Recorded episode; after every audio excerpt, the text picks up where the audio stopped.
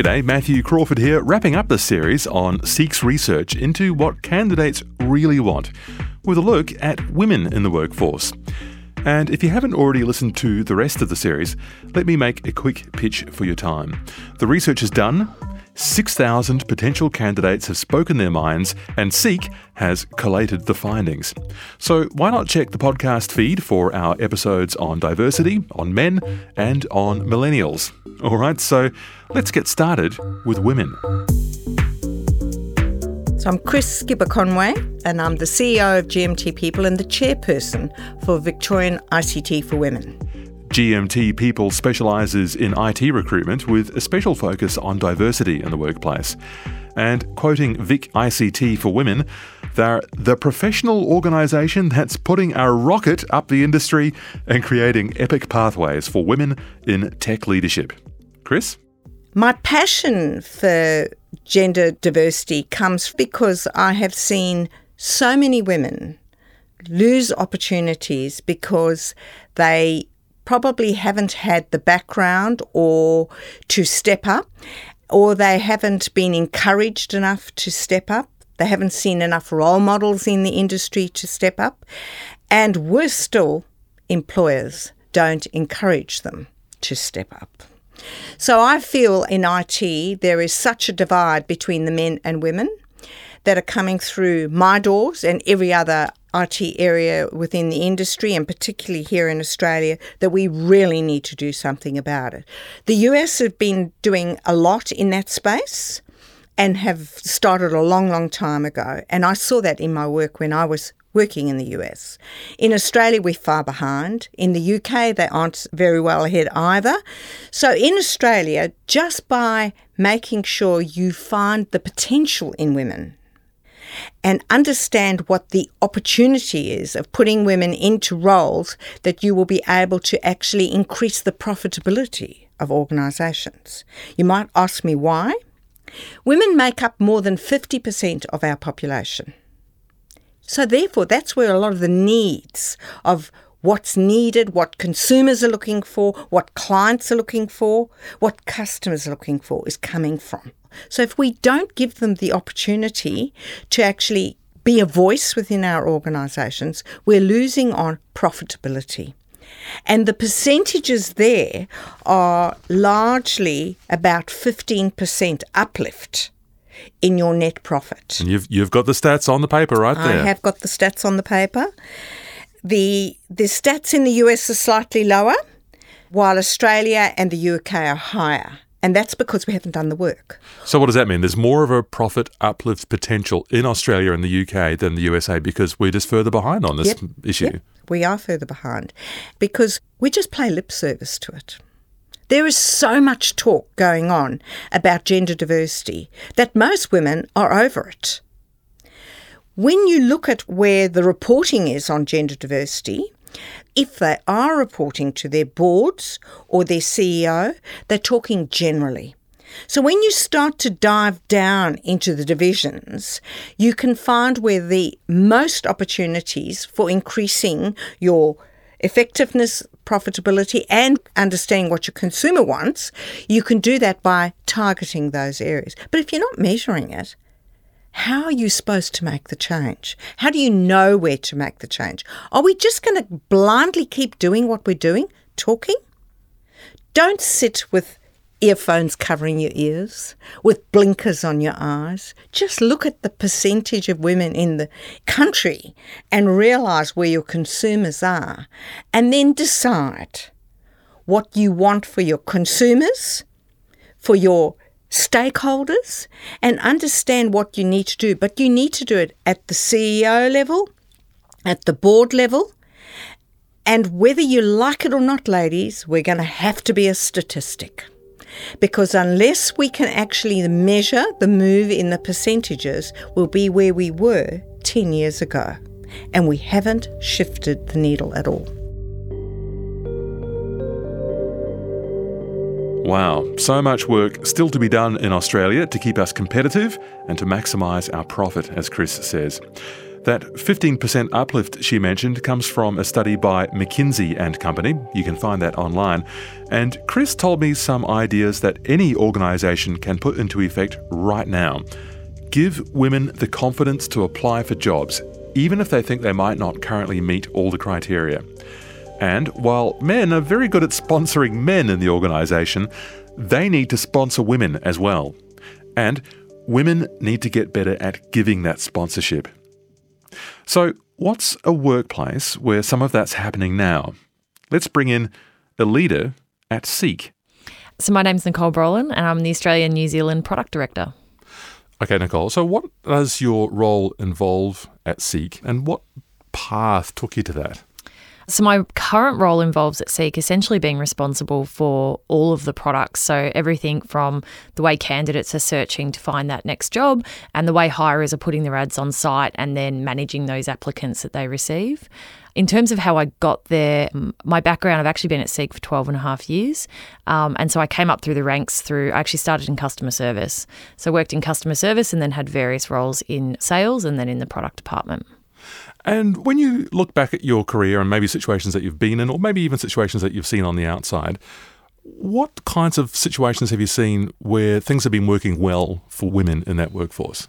To be honest, where things work well, and it sounds simplistic, it's actually where women don't feel any different because of their gender. That's kind of the ideal of where you want to get to.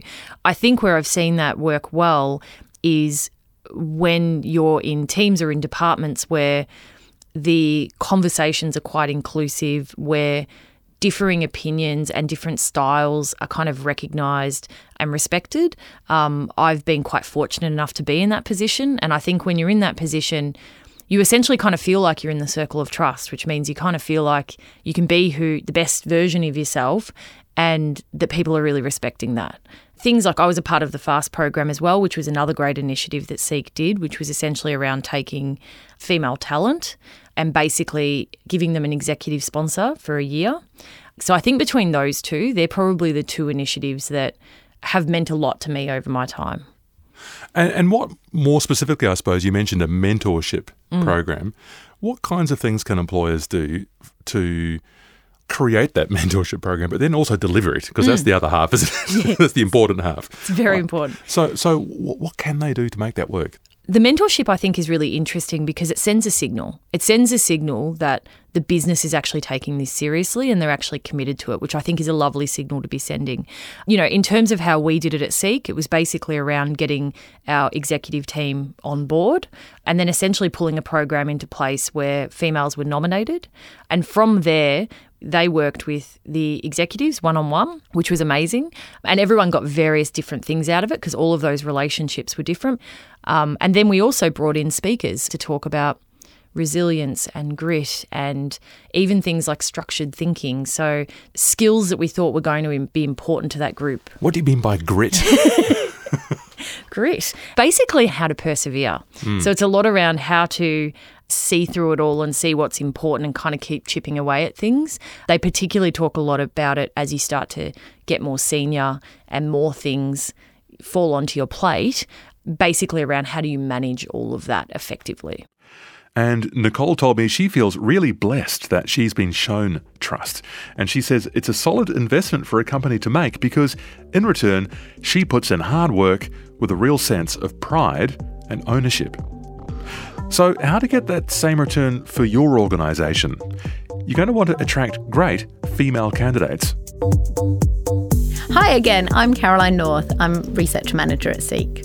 So, in Laws of Attraction, what does this research tell us about what's important about attracting female candidates? So, like men, salary um, and compensation is still the number one driver. However, work life balance is their number two driver. Again, like men, but it's significantly more important. For example, location of the job is a more significant driver for women than men, as is culture of the organisation.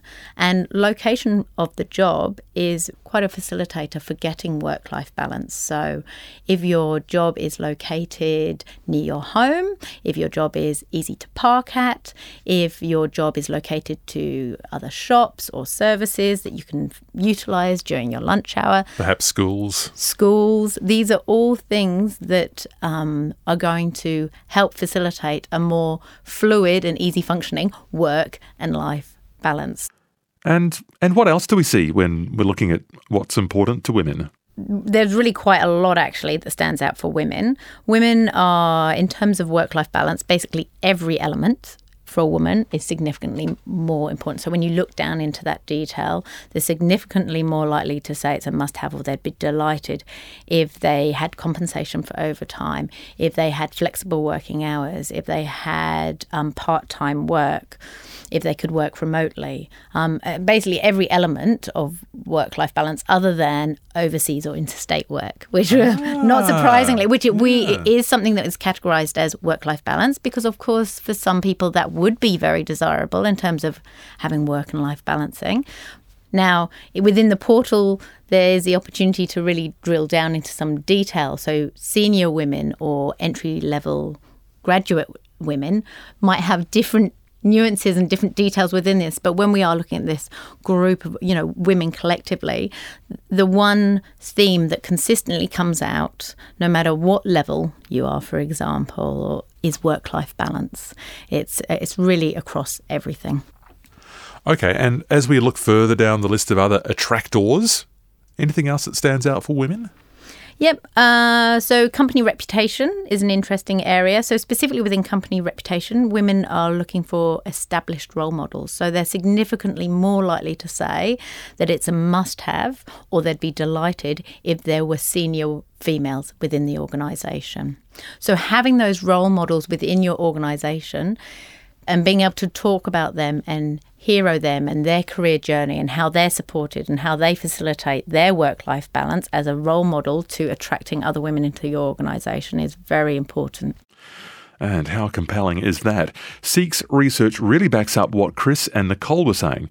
Nicole reckons mentorship was important in her development as a leader, and Chris says we need to move beyond paying lip service to gender equality and measure female representation at every level in our organisations. And that women need to be better at sponsoring women. So if your organisation is moving in the right direction, then Seek's research shows you'll be more attractive to the female candidates you need. And if this is still not enough for you, then let me remind you again insightsresources.seek.com.au slash laws of attraction. That is where you can take in the full wealth of data that Seek has collected. While looking at this current round of research into laws of attraction, what, what do you think employers can do right now, tomorrow, today, to get positive results for their organisation? What can they do? First of all, review what they are currently doing. If you're attracting people into your, your organisation, you've got to be delivering on that as a truth. Otherwise, they are going to quickly walk in and walk straight out of your company when they realise you're not actually delivering on it.